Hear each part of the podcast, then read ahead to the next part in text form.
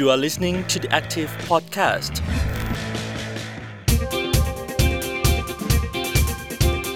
สวัสดีค่ะ ต้อนรับคุณผู้ฟังทุกท่านนะคะ เข้าสู่ The Active Podcast ค่ะ สัปดาห์นี้นะคะ เจอกับพีนพิชยาพรโพสง่าค่ะ เราอยู่กันที่ความร่วมมือซีรีส์ระหว่าง The Active และ Greenpeace ประเทศไทยนะคะ ในหัวข้อสิทธิมนุษยชน และกระบวนการยุติธรรมบนเส้นทางการเปลี่ยนผ่านพลังงานค่ะ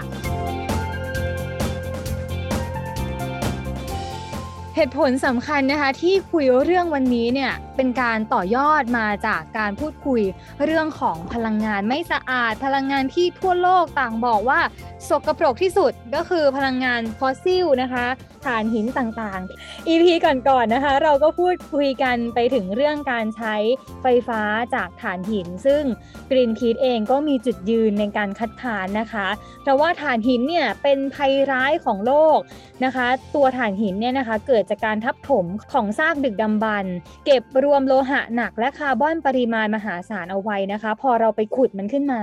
ก็เท่ากับว่าปล่อยคาร์บอนสู่ชั้นบรรยากาศ สู่ทรัพยากรธรรมชาติ และสิ่งแวดล้อมโดยรอบ รวมถึงสุขภาพของประชาชนที่อยู่ในบริเวณที่ใกล้ ๆ กับเหมืองถ่านหินเหล่านั้นด้วยนะคะ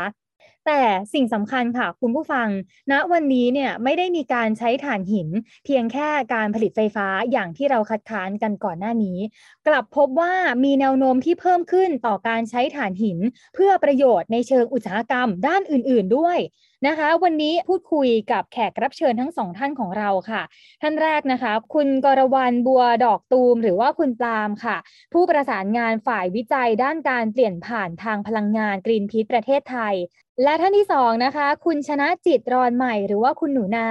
มูลนิธิ นิติธรรมสิ่งแวดล้อม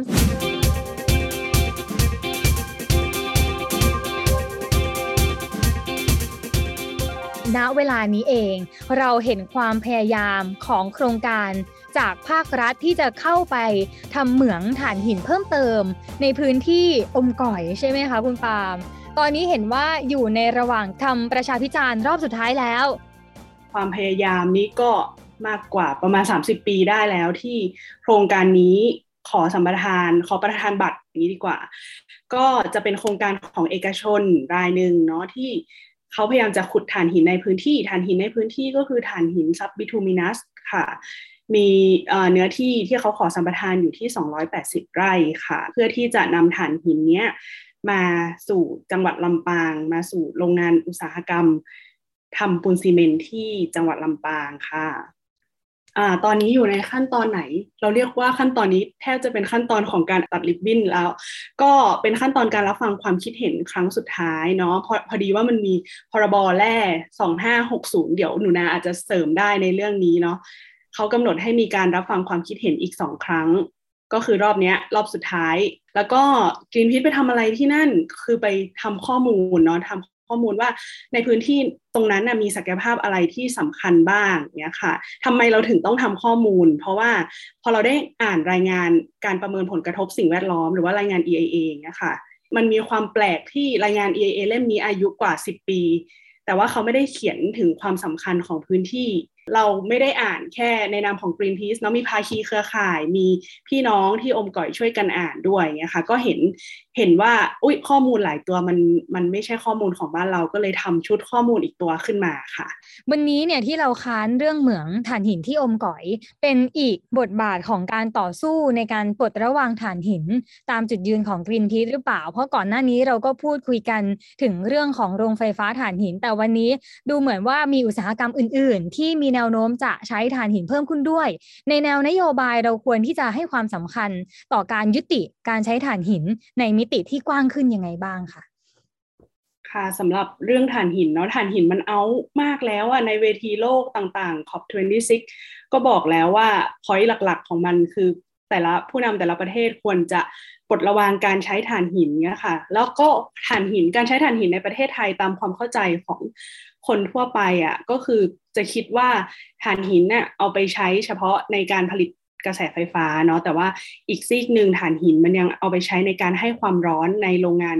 อุตสาหกรรมเนาะมีอุตสาหกรรมหลายประเภทเนาะปูนซีเมนต์สิ่งทอ หรือว่าอุตสาหกรรมอาหารต่างๆ ที่ยังใช้ถ่านหินอยู่เนี่ยค่ะ คือ Greenpeace ก็ขยับมาจาก การดูเฉพาะเฟสของโรงไฟฟ้าถ่านหินอย่างเดียว ตอนนี้คือสัดส่วนที่มันเพิ่มขึ้นของการใช้ถ่านหินจากอุตสาหกรรมอะมันมีมากขึ้น แล้วก็ดูว่าไม่มีท่าทีที่จะปลดระวางการใช้ได้เลยเงี้ยค่ะ ซึ่งจริง ๆ แล้วอะหลาย ๆ บริษัทที่ยังใช้ถ่านหินอยู่ เป็นบริษัทชั้นนำที่ชูเรื่อง CSR พยายามที่จะพูดว่า zero coal อยู่ตลอดเวลา แต่ว่าในที่นี้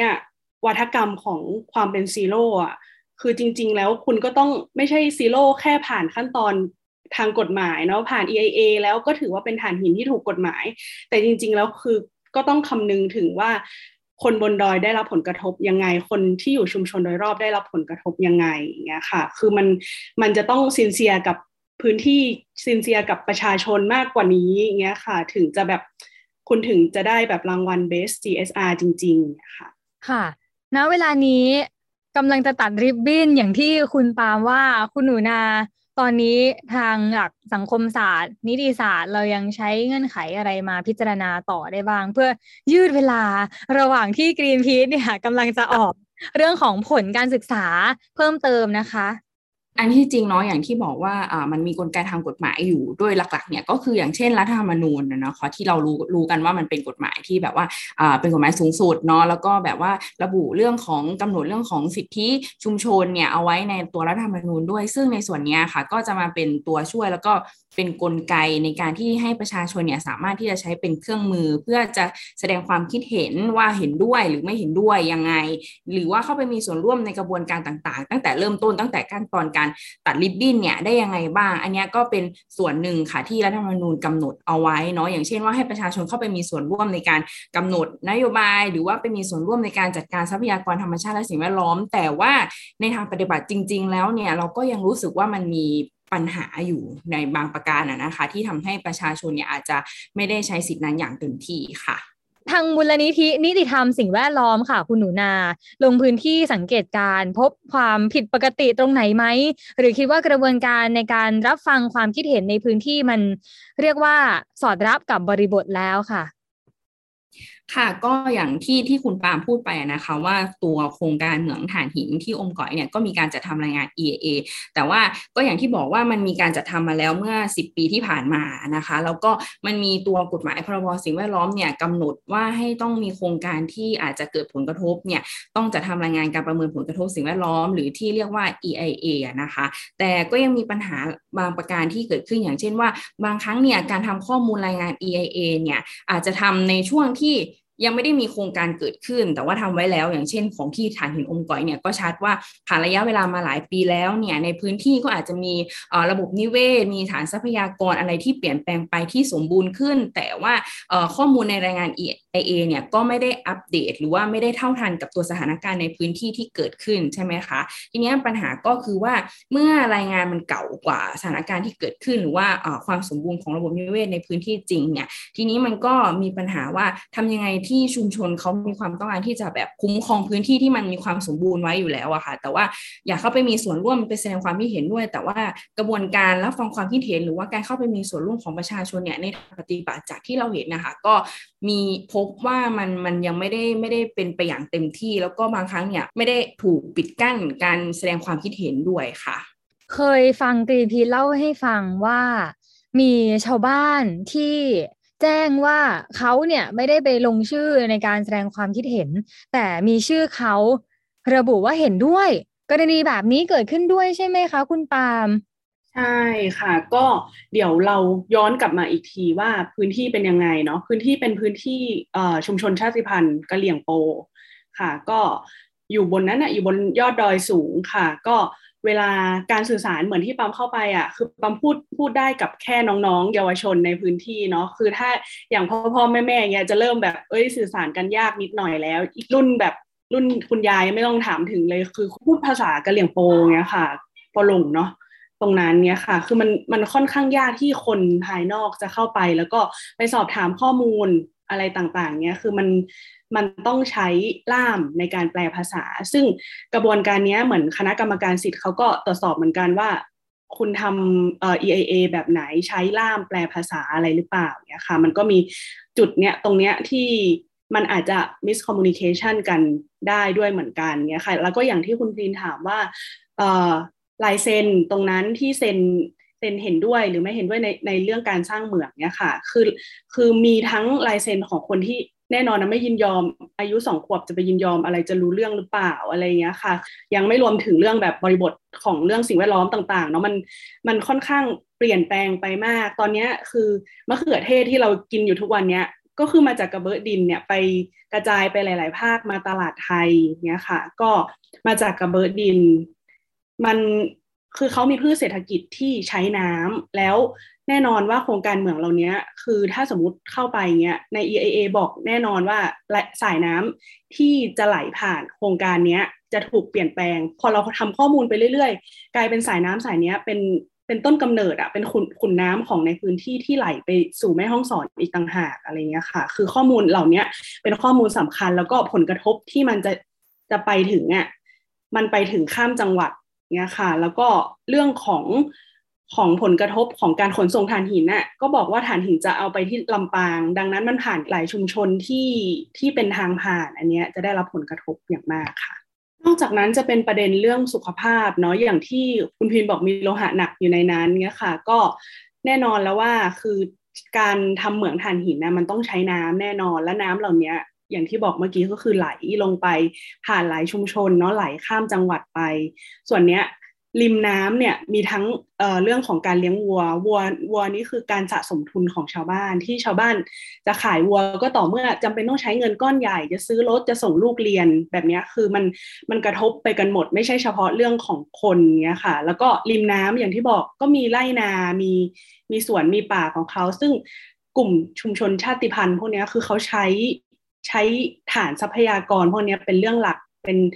สิ่งที่เขาเข้าถึงเพื่อการแบบดำรงชีพของเขาอยู่ นอกจากนั้นอะคือการที่คุณเอารถยนต์แบบรถบรรทุกขนาดใหญ่ผ่าน ตัดผ่านกลางหมู่บ้านไป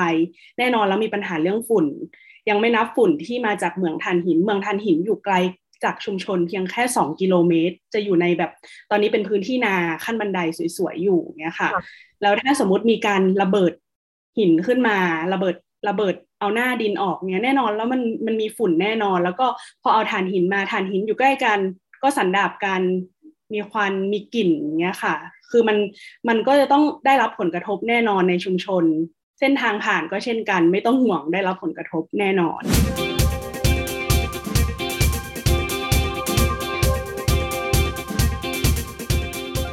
ประเมินว่าจะมีครอบครัวหรือว่าชุมชนที่ได้รับผลกระทบ จากการมีเหมืองเกิดขึ้นมากน้อยแค่ไหนบ้างคะมันจะมีสามสิบกว่าเลยนะที่ที่จะได้รับผลกระทบจากถ้าสมมติขุดตรงพื้นที่ตรงนั้นเนี่ยค่ะ ก็จะมีคนได้รับผลกระทบ เพราะว่าพื้นที่ตรงนั้นนอกจากจะเป็นนาขั้นบันไดที่บอกเนี่ยค่ะ ก็คือการใช้พื้นที่นาขั้นบันไดอะคือมันเปลี่ยนได้เนาะคือ พอปลูกนาเสร็จอะกลายเป็นน้องกระหล่ำกลายเป็นมะเขือเทศ ต่อไปเรื่อยๆอย่างเงี้ยค่ะ แล้วก็ไม่ใช่แค่คนที่ใช้พื้นที่ตรงนั้นเงี้ย พอปลูกข้าวเสร็จปุ๊บมาแล้วจ้ะน้องวัวเดินลงมาจากเขา แล้วก็มาใช้พื้นที่ตรงนั้นมาปูปูตรงนั้นเงี้ยค่ะ ก็ใช้พื้นที่กันตลอดตรงนั้น แต่ว่าถ้าพื้นที่ตรงนี้มันจะต้องถูกกลายเป็นเหมืองเนี้ยคือชาวบ้านจะแบบหากินยังไงข้าวที่เขาสต็อกไว้บางคนอะ่ะมีมีพื้นที่นาแค่ตรงนั้นที่เดียวเนี้ยค่ะ ดังนั้นคือถ้าสมมติเกิดเหมืองก็คือ เขาไม่มีสต็อกข้าวของเขาแล้วเนี่ยค่ะ ค่ะ ถ้าเรายกตัวอย่างเพื่อเทียบเคียงกับผลกระทบที่อาจจะเกิดขึ้น หากว่าเหมืองอมก่อยได้เปิดให้บริการได้ไหมคะ คุณปาม ก็จะมีหลาย ๆ ที่เนาะอย่างอย่างที่แม่เมาะเนาะเดี๋ยวคุณนุนะอาจจะช่วยเสริมเนาะแม่เมาะนี่ก็คือเหมืองแบบอมก่อยเล็กกระติดเดียวไปเลยอย่างเงี้ยค่ะ ก็แม่เมาะนี่มีผลกระทบแบบพืชพันธุ์ของเขา เหี่ยว แล้วก็ใบมันก็กระยึกกระยือนิดหน่อยอะไรเงี้ยค่ะ แล้วก็ผลกระทบจากผู้คนในละแวกใกล้เคียงเนี้ยคือเขามีปัญหาเกี่ยวกับโรคปอดโรคแบบทางเดินหายใจเงี้ยค่ะ ก็เป็นเป็นโรคที่มันใช้คอสในการรักษาสูงมากอะ่ะ แล้วก็เป็นโรคระยะยาวเนาะคือชาวบ้านต้องต้องอยู่กับออกซิถังออกซิเจน อยู่ตลอดเวลาแบบเนี้ย ทุกคนต้องกินยาอย่างเงี้ยคือมันแบบมันไม่คุ้มกันเลยจากชีวิตดี ๆ ที่ มมติชีวิตดีๆที่อมก่อยมันเป็นอยู่แบบนี้อยู่แล้วเงี้ยแล้วมันจะต้องแลกมาด้วยการที่ทุกคนเจ็บป่วยเงี้ยค่ะ แล้วก็ทำการเกษตรไม่ได้ค่ะ ค่ะ จริง ๆ การก่อสร้างโครงการที่มีความสุ่มเสี่ยงแบบนี้ค่ะมันอาจจะต้องคำนึงถึงประโยชน์สาธารณะมาก ๆ เลยนะคะ ว่าท้ายที่สุดแล้วเนี่ยมันเกิดผลดีต่อคนในภาพรวมมากน้อยแค่ไหน หรือว่าช่างน้ำหนักกันแล้ว เอ๊ะเกิดผลเสีย มากกว่าหรือเปล่า ในทางนิติธรรมคุณหนูนามองยังไงอะคะไอโครงการต่างๆที่เข้ามาเนี่ยไม่ใช่แค่เฉพาะเหมืองหรือว่าเป็นเช่น ก็มีกรณีที่เป็นโรงไฟฟ้า แล้วก็ใช้เชื้อเพลิงถ่านหินนะคะ ซึ่งแล้วก็ยังมีอีกหลาย ๆ โครงการที่มันอาจจะก่อให้เกิดผลกระทบต่อระบบนิเวศต่อวิถีชีวิตของคนที่อยู่มานานมาก แล้วก็มีวิถีชีวิตที่ต้องพึ่งพากับทรัพยากรธรรมชาติและสิ่งแวดล้อมเนี่ยค่ะเนี่ยพอโครงการต่างๆ มันเข้ามาโดยที่บางครั้ง ชุมชนเองก็อาจจะไม่ได้มีความต้องการอย่างนั้น แม้ว่าอาจจะมีความต้องการให้พื้นที่ของตัวเองมีการพัฒนา แต่ว่าการพัฒนาที่มันเข้ามาเนี่ยมันกลับไม่ตอบโจทย์หรือว่าความต้องการของคนในพื้นที่เนาะอย่างเช่นพื้นที่อมก่อยเนี่ยค่ะก็เราไม่รู้เราเราไม่แน่ใจว่าเขาต้องการเหมืองถ่านหินหรือเปล่าและการที่มีเหมืองถ่านหินเข้าไปในพื้นที่ของเขาเนี่ยมันจะช่วยให้คุณภาพชีวิตเขาดีขึ้นยังไง กับถ้าเทียบกับการที่เขาได้ทำเกษตรกรรม หรือว่าได้ใช้พื้นที่ของเขาเนี่ยในการประกอบวิถีชีวิตของเขาเนี่ยมาอย่างยาวนานแล้วมันก็สามารถเลี้ยงเลี้ยงตัวเอง แล้วก็ยังสามารถส่งออกไปยังพื้นที่ต่างๆ ซึ่งมันก็เป็นในเรื่องของอาจจะเป็นเรื่องความมั่นคงทางอาหารในอนาคตก็ได้ด้วยนะคะ แต่ว่าต้องแลกมากับการสูญเสียหรือว่าการการล่มสลายไปเมื่อมีโครงการที่มันอาจจะเกิดผลกระทบ แล้วก็เกิดมลพิษเข้ามาในพื้นที่อันนี้ก็ก็อาจจะเป็นประเด็นหนึ่งที่เราต้องพิจารณาว่าเอ๊ะต้นทุนที่มันต้องเสียไปหรือกับภาระที่ประชาชน หรือว่าชุมชนจะต้องแบกรับจากมลพิษทางสิ่งแวดล้อมเนี่ยหรือว่าความสูญเสียทางทรัพยากรธรรมชาติสิ่งแวดล้อมหรือแม้แต่กระทั่งเรื่องของ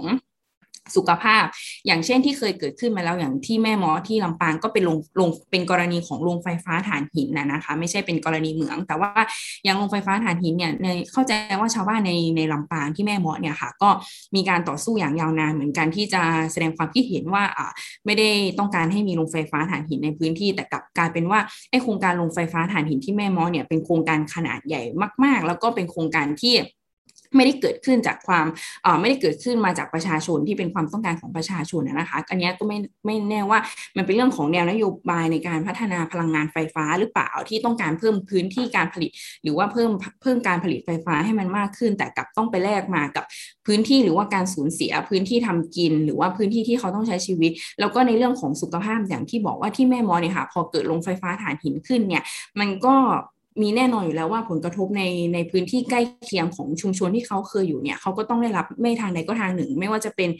มลพิษทางอากาศที่มัน เกิดขึ้นจากควันขมเหลาถ่านหิน หรือว่าการขนส่งถ่านหินต่างๆเนี่ยมันก็กระจายไปอยู่ในพื้นที่ของชุมชน ซึ่งมันก็ส่งผลกระทบแน่นอนต่อวิถีชีวิตของชุมชนใช่ไหมคะสุขภาพของประชาชนอย่างที่คุณปาล์มบอกว่า มีหลายคนที่เขาก็เกิดอาการเจ็บป่วย หรือแม้แต่บางคนเนี่ยก็ต้องย้ายอพยพโยกย้ายออกจากพื้นที่ที่ตัวเองเคยอยู่ทั้งๆทที่เคยอยู่มา ตั้งแต่อาจจะอยู่มาตั้งแต่สมัยพ่อแม่ปู่ย่าตายาย ก็ต้องมีการอพยพโยกย้าย ซึ่งอันเนี้ยหนึ่งก็คือเป็นความสูญสูญเสียในเรื่องของวิถีชีวิตเรื่องของการดำรงอยู่ของชุมชนไปแล้ว อันนี้ที่เราเห็นชัดๆแล้วก็เรื่องสุขภาพอย่างที่บอกนะคะว่ามันเป็นผลกระทบที่เกิดขึ้นแล้วมันเอากลับคืนมาไม่ได้อะเนาะแม้ว่าเราจะเปลี่ยนพื้นที่ของโรงไฟฟ้าถ่านหินหรือว่าสร้างพื้นที่ใหม่ให้เขาอพยพโยกย้ายไปอยู่ แล้วก็มีชีวิตมีสิ่งแวดล้อมสร้างขึ้นใหม่เขา แต่ว่ามันก็ไม่เหมือนกับที่เขาเคยอยู่ แล้วก็มันมันได้ทำลายความเป็นวิถีชีวิตของเขาไปแล้วอะค่ะ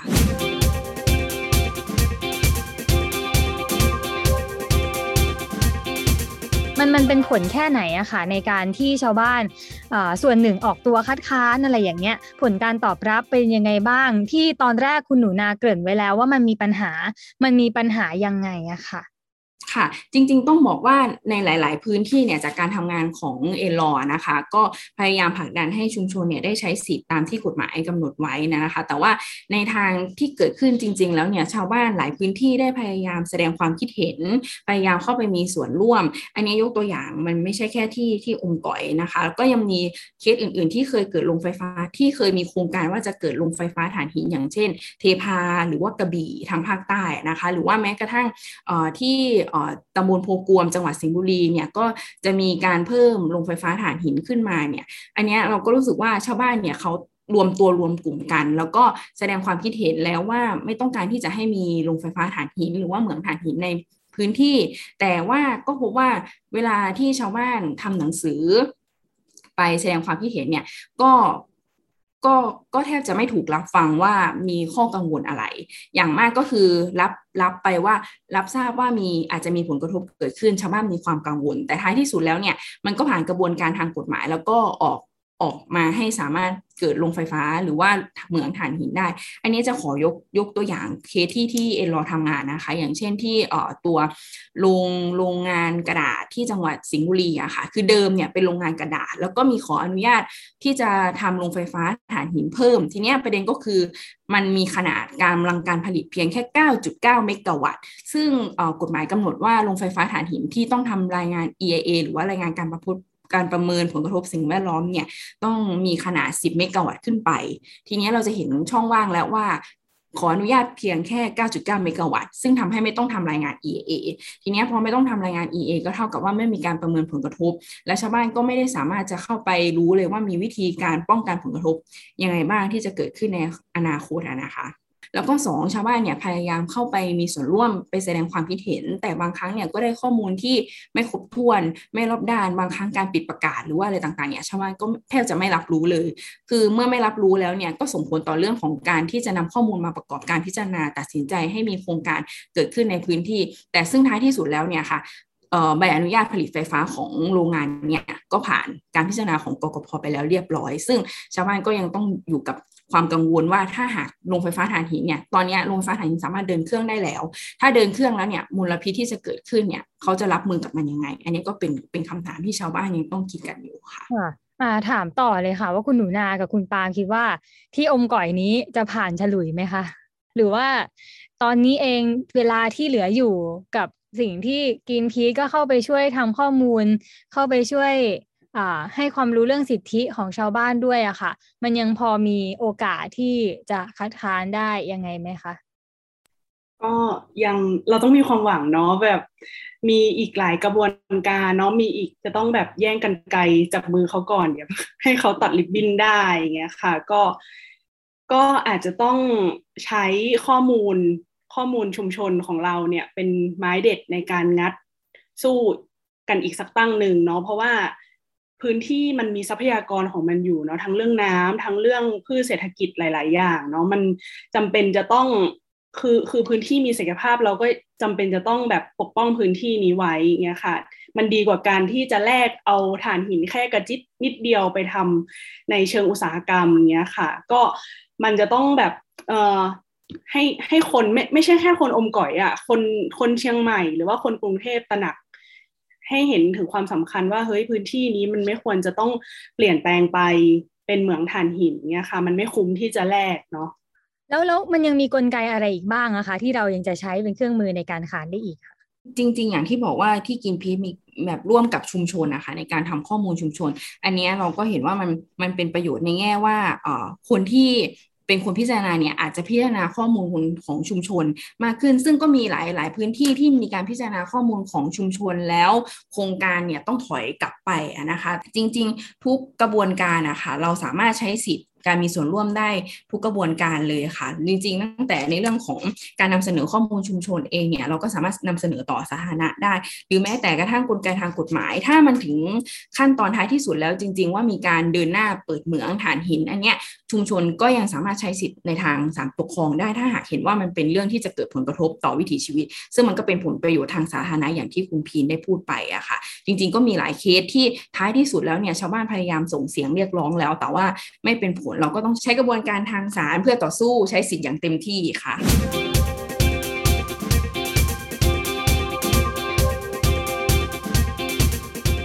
แม้ว่ากระบวนการของอมก่อยมันเสร็จสิ้นไปในในแนวทางของการแบบเออรายงาน EIA ตัวนี้อนุมัติโดยคณะผู้ชำนาญการเรียบร้อย แบบ make sense ที่จะใช้ดูแล้วว่ามีผลกระทบยังไงบ้างเนี้ยค่ะ แต่ว่าแบบจริง ๆ ข้อมูลชุมชนอะเคยช่วยเราไว้ในหลาย ๆ ครั้งแล้ว แม้ว่าแบบอยู่ในระหว่างขั้นตอนการการดำเนินงานในการศึกษาเนาะข้อหนึ่งข้อสองข้อสามในการศึกษาเพื่อจะทำรายงาน EIA เงี้ยค่ะ คือเราก็ไปงัด เอาเอาอ้อยจากปากช้างมาได้ในหลาย ๆ ครั้งแล้ว ครั้งนี้ก็จะลองใช้ไม้นี้อีกสักนิดนึงเนี้ยค่ะ เพื่อที่จะทำให้หลาย ๆ คนตระหนักว่าพื้นที่นี้มันไม่คุ้มที่จะแลกค่ะ อยากเติมว่าจริง ๆ ในในขั้นตอนของการประเมินผลกระทบสิ่งแวดล้อมอะค่ะจริงๆในถ้ายกเคสอมก่อยเนี่ยมันควรจะต้องมีการที่จะต้องกลับมาทำการพิจารณาหรือว่าประเมินผลกระทบร่วมกันของชุมชนแล้วก็ของตัวโครงการเนี่ย เพราะว่าอันเดิมเนี่ยมันทำมาเป็นสิบมันเก่ามากแล้วนะคะแล้วก็ที่เราทำข้อมูลชุมชนเนี่ยเข้าใจว่าเพื่อที่จะบอกว่าพื้นที่ตรงนี้มันได้เปลี่ยนแปลงแล้วมันมีความสมบูรณ์ทางทรัพยากรเนี่ยมากขึ้นแค่ไหนมันแล้วมันไม่เหมาะกับการที่จะต้องมาตั้งลง เมืองฐานหินในพื้นที่ยังไงนะคะ ปัญหาที่มันมีมากกว่า EAA แล้วก็เรื่องของนโยบายที่สนับสนุนการใช้ถ่านหินนะคะ คือมันมีอยู่หลายพื้นที่เนาะที่ที่เราได้พูดมาแล้วบางส่วนนะคะ แล้วก็ข้อข้อสังเกตอีกประการหนึ่งเราคิดว่ามันมีกรณีที่เป็นอุตสาหกรรมเล็ก ๆ แต่ใช้ถ่านหินในกระบวนการผลิตเนี่ยแล้วก็อาจจะนำมาสู่การสร้างโรงไฟฟ้า หรือการสร้างเหมืองที่ใช้เชื้อเพลิงถ่านหินในอนาคตเนี่ยเราไม่ทราบเลยว่าตอนนี้มันมีอุตสาหกรรมที่ใช้ถ่านหินอยู่ในขณะเนี้ยจำนวนมากเท่าไหร่ และผลกระทบทางมลพิษที่จะตามมาเนี่ยจะมีมากขึ้นเท่าไหร่ ในขณะที่แนวโน้มทั่วโลกพยายามจะลดการใช้เชื้อเพลิงถ่านหิน แล้วก็พยายามจะปลดระวางถ่านหินใช่ไหมคะแต่ว่าประเทศไทยเองเนี่ยกับ กับมีข้อมูลของเรื่องการใช้เชื้อเพลิงถ่านหินเนี่ยน่าจะมีมากขึ้นด้วยซ้ำไป แล้วก็ยังไม่รู้ว่าตอนไหนที่จะถึงเวลาที่ต้องปลดระวางถ่านหินน่ะนะคะ ซึ่งเอ็นรอเองเนี่ยก็มองว่าผลกระทบที่มันจะเกิดขึ้นจากทางด้านมลพิษที่มันจะกระจายสู่พื้นที่ชุมชน โดยที่ชุมชนเนี่ยไม่ได้มีการเข้าไปกำหนด หรือว่าไปมีส่วนร่วมในการตัดสินใจ ไม่ได้รับข้อมูลข่าวสารอย่างครบถ้วนรอบด้านเพียงพอที่จะตัดสินใจหรือร่วมกำหนดแผนนโยบาย หรือว่ากฎหมายที่มันจะออกมาได้เนี่ยเราก็รู้สึกว่า มันได้รับผลกระทบทั้งทางสิ่งแวดล้อม แล้วก็ด้านสิทธิมนุษยสิทธิมนุษยชน รวมถึงเรื่องของศักดิ์ศรีความเป็นมนุษย์การทำลายพื้นที่ความสูญเสีย วิถีชีวิตความมั่นคงทางด้านอาหาร แล้วก็การใช้ชีวิตคนเราไม่รู้ว่ามันจะเยียวยากลับคืนมาได้ยังไงด้วยค่ะ ก็เรียกว่าในเชิงนโยบายควรที่จะจริงจังในแง่ของการเลี่ยงการใช้ถ่านหินในทุกรูปแบบทุกอุตสาหกรรมด้วยนะคะ นี่ก็น่าจะเป็นสิ่งที่ทั้งกรีนทีแล้วก็เอลลอกังวลนะคะ เพราะว่าท้ายสุดแล้วทุก ๆ โครงการที่เกี่ยวข้องกับถ่านหินดูเหมือนว่าจะมีแรงผลักดันให้เกิดขึ้นมากกว่าแรงที่จะคัดค้านหรือว่าสั่งทบทวนอีก ทั้งๆทที่ เห็นได้ชัดว่ามีผลกระทบทั้งแง่ของสังคมชุมชนและสิ่งแวดล้อมด้วยนะคะ วันนี้ก็เป็นอีก EP หนึ่งที่เราเน้นย้ำถึงเรื่องความสำคัญของการปลดระวางถ่านหิน และเรื่องของสิทธิชุมชน สิทธิมนุษยชน รวมถึงการเรียกร้อง กระบวนการยุติธรรม ต่อการเปลี่ยนผ่านพลังงานด้วย วันนี้ขอบคุณคุณปาล์มและคุณหนูนาค่ะ สวัสดีค่ะ You are listening to the Active Podcast